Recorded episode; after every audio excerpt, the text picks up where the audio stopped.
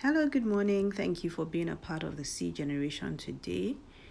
Remember, you're a chosen generation and God wants to shine His light on the world through you. Let's thank God for bringing us safely to the end of another week. Let's pray. Our Father, we thank you and we worship you because of your goodness and your mercy and your loving kindness.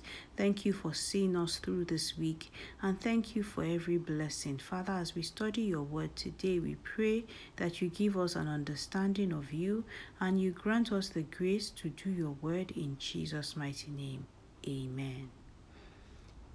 You know, some people are under the wrong idea that God the Father is superior or greater than Jesus Christ, and that God and Jesus are greater than the Holy Spirit. But this is so wrong. God, Jesus, and the Holy Spirit are one and the same, the same God manifesting himself in three different ways. So Jesus is God. But Philippians 2 tells us that though Jesus is God, he didn't use it to his advantage while he was here on earth. Let's read the passage again. You know, we read it yesterday, but let's read it again today. So, Philippians 2 from verse 5 to 8, the NIV version says, In your relationships with one another, have the same mindset as Christ Jesus, who, being in the very nature of God, did not consider equality with God something to be used to his own advantage. Rather, he made himself nothing by taking on the very nature of a servant, being made in human likeness, and being found in appearance as a man, he humbled himself by becoming obedient to death, even death on a cross. So, so though Jesus is God, he humbled himself and came to this world as a human being. You know, that itself is humbling enough that God the Creator came as something that was created. He became a human being. And not only that, he took on the nature of a servant. Jesus didn't come to the world with the noble birth of a king that human kings have. You know, he didn't come to rule, he didn't come in a king's palace, he didn't come to rule and boss us around as earthly kings do. His own kingship was in form of a servant. So Jesus had the mind of a servant. In Matthew chapter 20 from verse 20 to 23, the mother of Jesus, of James and John, came to Jesus with her sons and begged that Jesus would allow her sons to sit on his right hand and on his left hand in his kingdom. So essentially asking Jesus to let her sons rule with him in his kingdom. And afterward, Jesus called his disciples together and he taught them.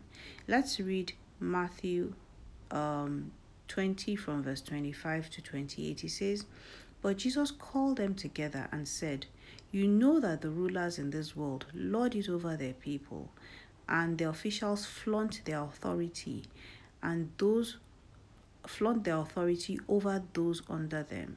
But among you it will be different. Whoever wants to be a leader among you must be your servant, and whoever wants to be first among you must become your slave.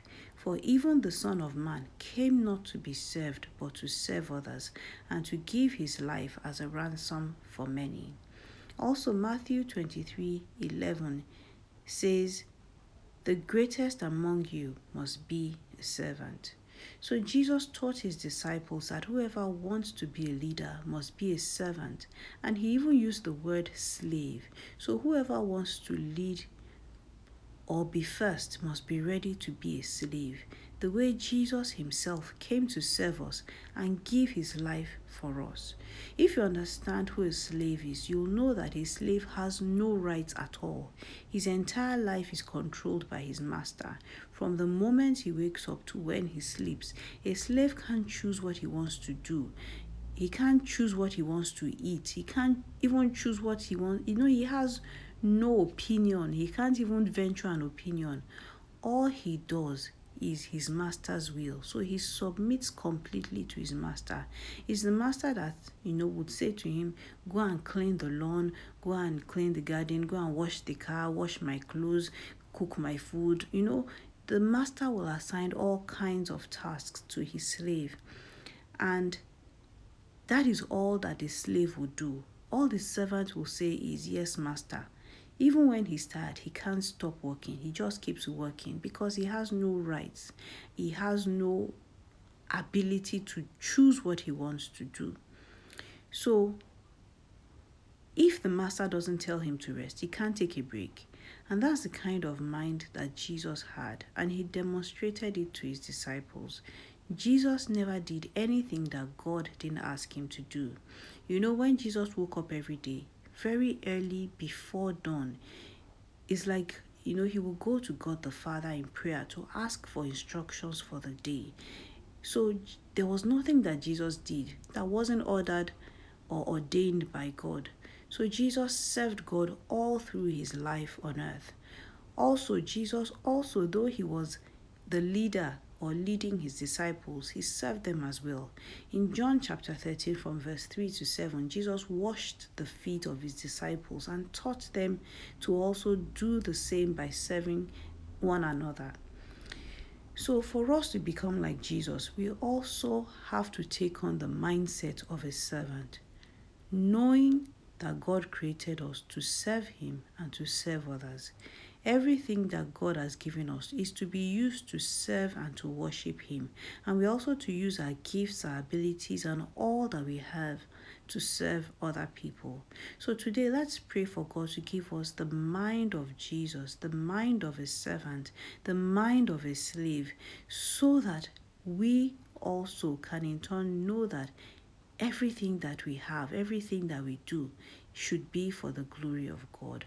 I really hope you've been blessed this week at our devotional. And if you have any comments or you have questions, please send a DM to see Generation Devotional on Instagram. God bless you. Have a wonderful weekend.